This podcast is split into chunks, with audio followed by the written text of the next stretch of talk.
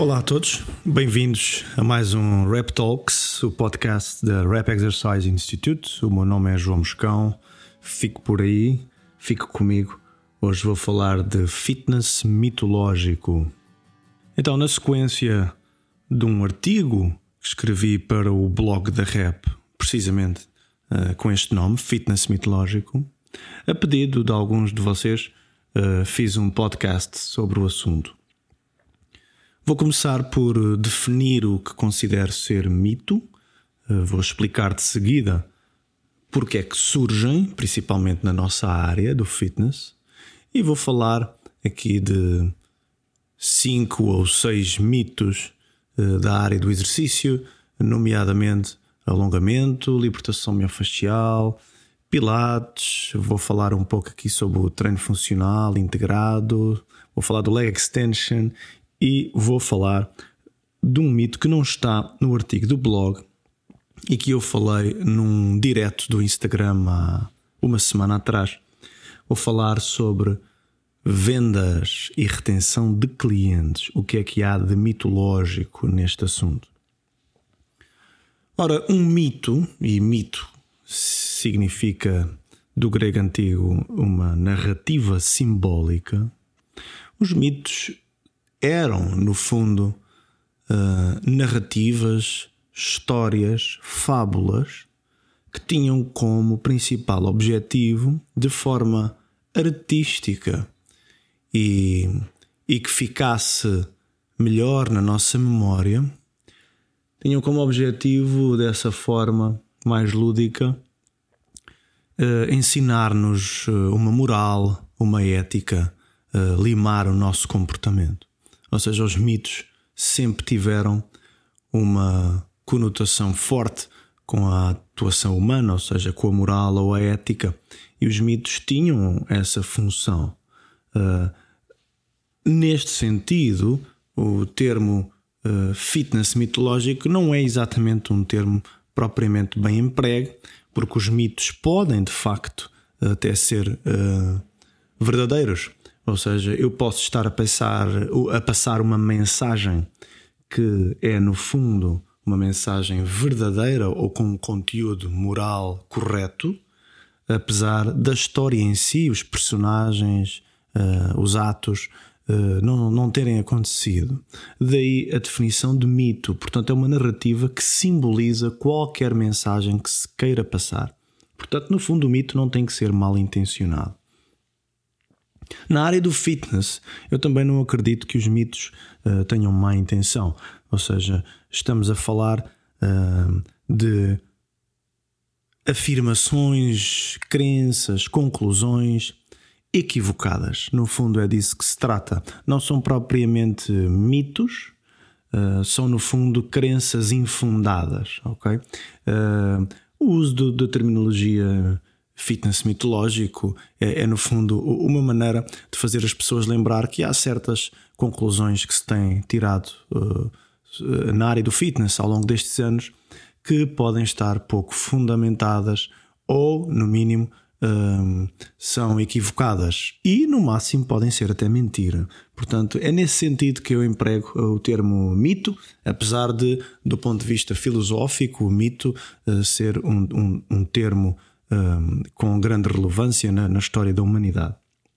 Então, para todos os efeitos, por que é que surgem os mitos ou, ou estas, estes equívocos de conclusões na área do fitness? Bom, surgem pelos mesmos motivos que em qualquer outra área. No fundo, o cérebro humano uh, tenta adquirir conhecimento do mundo que o rodeia e, e, tenta, antes de o armazenar, faz um tratamento desse conhecimento. E, e esse tratamento do conhecimento que nos chega de fora, ou seja, do mundo, do nosso contexto, está depois sujeito a uma a um matching, a um encaixe dentro de modelos de pensamento que nós já tínhamos. Ou seja, como diz, ou melhor, como disse uh, na sua obra O Grande Desígnio, o, o relevante cientista Stephen Hawking, uh, a realidade é modelo dependente. O que é que ele quer dizer com isto? Stephen Hawking quer dizer que a forma como nós concebemos a realidade uh, vai ser filtrada pelas nossas crenças, pelos nossos modelos. Uh, todos nós temos um modelo que explica a realidade, uh, quer queiramos, quer não, temo-lo, e quer nos apercebamos disso ou não, temo-lo, e todo o conhecimento que nos chega, nós temos a sensação que ele chega-nos e é armazenado tal como nos chega, mas isso não é verdade, nem do ponto de vista filosófico, nem do ponto de vista neural. Para quem quiser investigar sobre esta questão, eu recomendo António Damasio. De facto, o cérebro humano filtra muito aquilo que vê, ouve e que tateia. Portanto, a realidade é uma, mas a realidade que nos chega e é tratada e armazenada pode eventualmente ser outra, dependendo do modelo em que está encaixe essa realidade. Portanto, e resumindo, os mitos no fitness são, no fundo, os equívocos que o nosso setor vai fazendo em relação às conclusões metodológicas ou científicas equívocos que podem ir desde simples enganos inocentes a grandes mentiras de marketing. Porque surgem? No fundo, surgem porque nós queremos interpretar a realidade de uma maneira que nos sirva, eh, que não faça muito atrito com aquilo que nós já acreditamos, eh, e isso significa que no fundo, os mitos existem porque nós procuramos uh, viver felizes ao invés de tristes com o impacto que uma realidade uh, que não nos corresponde uh, poderia causar-nos. Portanto, no fundo, este é o motivo pelo qual existe uma tendência enorme em qualquer área profissional para o ser humano criar mitos, criar equívocos e muitas vezes grandes mentiras.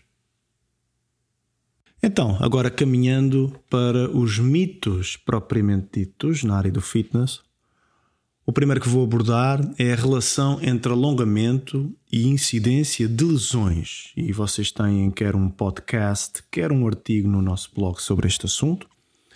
De facto, nunca houve na ciência investigação que corroborasse esta associação, ou seja, que nos dissesse que o alongamento reduz a incidência de lesões musculares. No entanto, uh, existe muita literatura uh, científica a demonstrar que não, o alongamento não reduz a incidência de lesões musculares. Aliás, existe também muita literatura científica a demonstrar que a flexibilidade não tem uma relação com a prevenção de lesão, a força sim tem relação com a prevenção de lesão. Portanto, este é o, o primeiro grande mito da área do exercício físico. Outro grande mito, o segundo, que eu vou falar-vos hoje aqui, é aquela famosa questão de que a libertação miofascial com o foam roller reduz a tensão na fáscia e é também uma boa uh, intervenção de preparação para o treino, ou seja, para o warm-up. Bom, são dois mitos colados um ao outro. A primeira questão aqui é que existe ciência que nos revela que a fáscia é capaz de ser a estrutura humana com maior resistência tensil. Ora, no caso da fáscia, posso-vos dizer até duas coisas.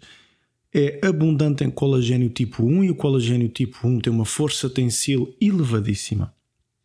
E a segunda coisa é que para deformar a fáscia 1%, ou seja, eu, eu para esticar, por exemplo, a fáscia lata ou a fáscia plantar 1% preciso de mais de 500 kg de força, o que significa um número inimaginável para acharmos que só com o foam roller seria possível. Em relação à preparação para o treino, a literatura científica demonstra de facto que o foam roller, a libertação miofascial com o foam roller aumenta a amplitude de movimento, no entanto, provoca perda de força, tal como o alongamento, aliás, a libertação miofascial provoca perda aguda de força, o que significa que se o treino vai ter atividades eh, em que o, que o atleta precisa de executar força, que são todas as modalidades de treino, em todas precisamos de executar força, então o, a libertação miofascial com o foam roller não é de facto uma boa intervenção pré-treino. O terceiro mito Será que o Pilates é a melhor intervenção no tratamento ou controlo da instabilidade barra dor da coluna? Já sabemos que o Pilates fica eh, ao longo da história muito associado à, à coluna, à postura e ao tratamento de dores lombares. Há muito pouca ciência feita sobre o método Pilates até cerca de 2011, 2012, e estamos a falar de, um, de, um, uma modalidade com algumas dezenas de anos. Apesar de tudo, foi muito pouco estudada. No entanto, nos últimos anos tem sido feito alguma investigação considerável, não só em número como em relevância, e existem duas ou três revisões sistemáticas a demonstrar que não. O Pilates não é o método mais eficaz no tratamento da instabilidade ou da dor da coluna. Uh, também não estamos a dizer que o Pilates não ajuda nestas circunstâncias. Estamos a dizer que o Pilates não é melhor que outros métodos de treino, ou seja, o, o Pilates não tem vantagem sobre o treino de força tradicional ou, ou, ou as aulas de grupo ou a hidroginástica, por exemplo. Em relação ao treino funcional, há aqui duas questões que eu gostava de abordar como sendo mitológicas. A primeira é de que os exercícios em estabilidade solicitariam mais o core do que os exercícios estáveis. Não é sempre verdade. Existe investigação a demonstrar que na realidade pode ser o contrário. Quanto mais estável é o exercício, mais força o indivíduo consegue desempenhar e o core pode até nessas circunstâncias, e concordo, estamos a falar aqui em estudos que analisam a atividade do transverso abdominal e da musculatura eh, extensora da coluna, eh, multífides, por exemplo, e às vezes em exercícios estáveis, eh, sem instabilidade, sem plataformas instáveis, a atividade destes grupos musculares é até maior.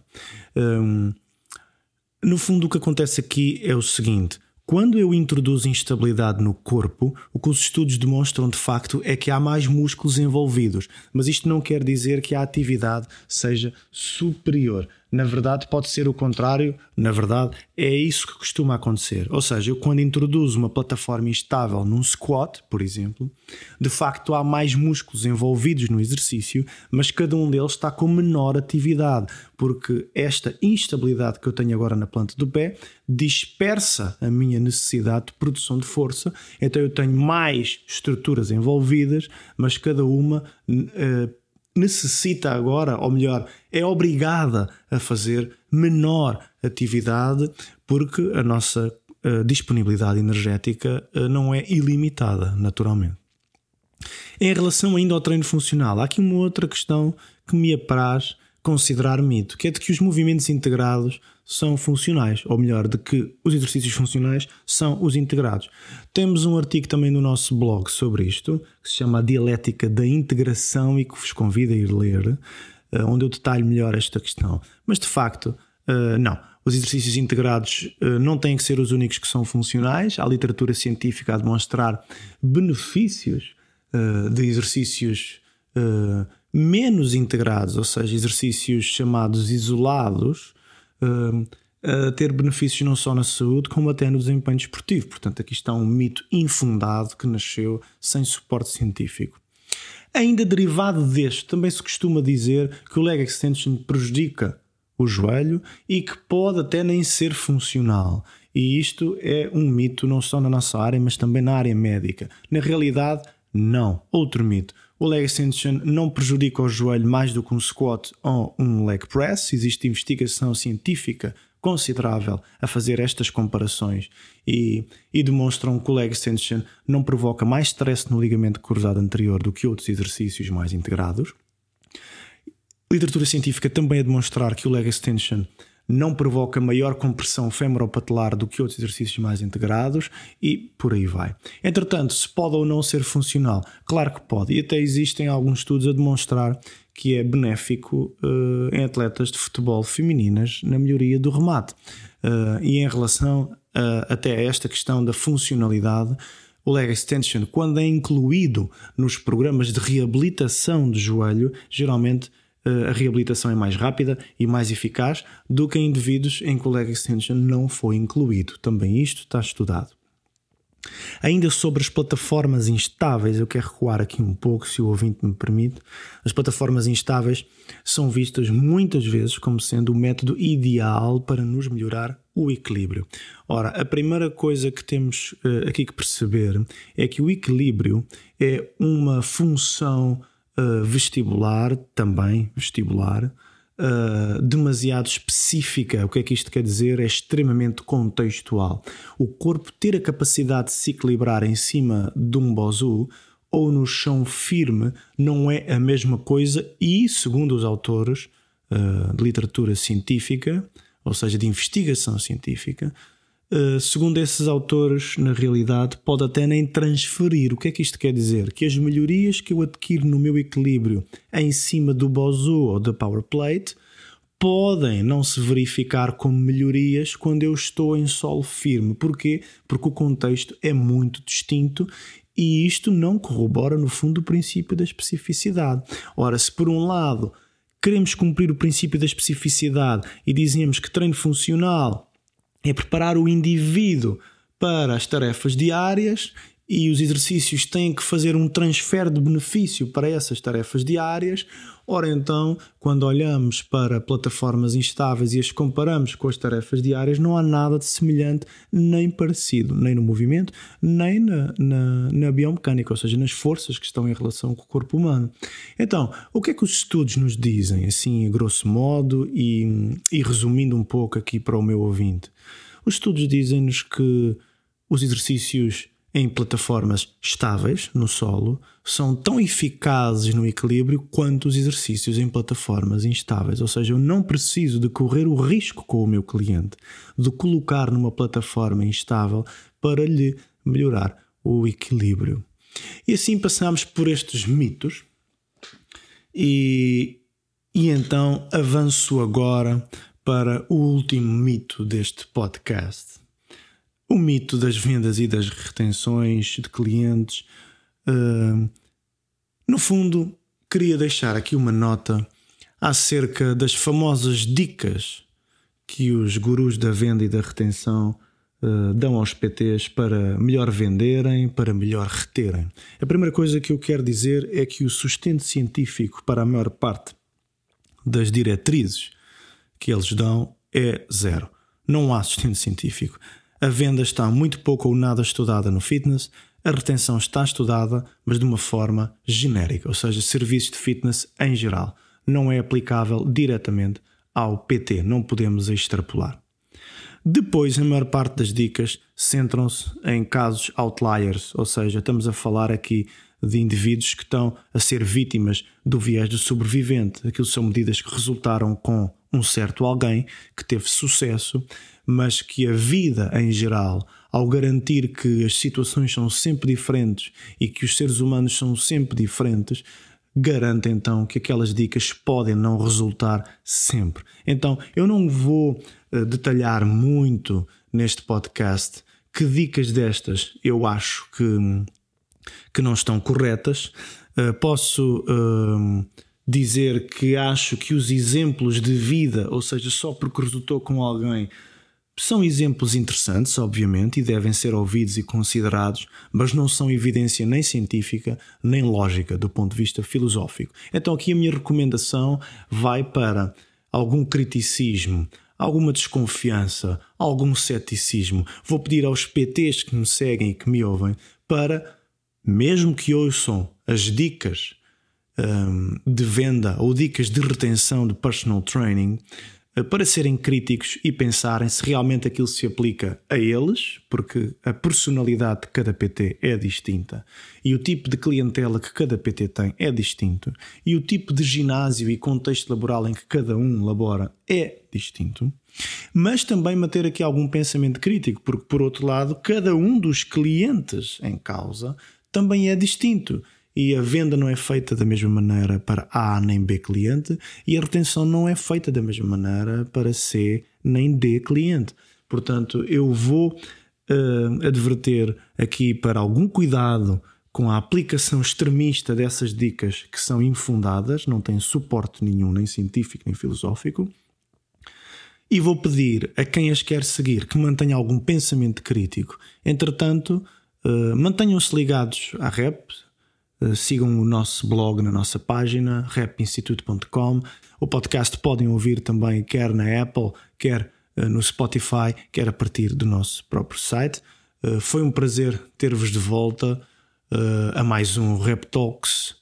Vemo-nos em breve para mais um episódio sobre conversas de fitness. Obrigado e até à próxima.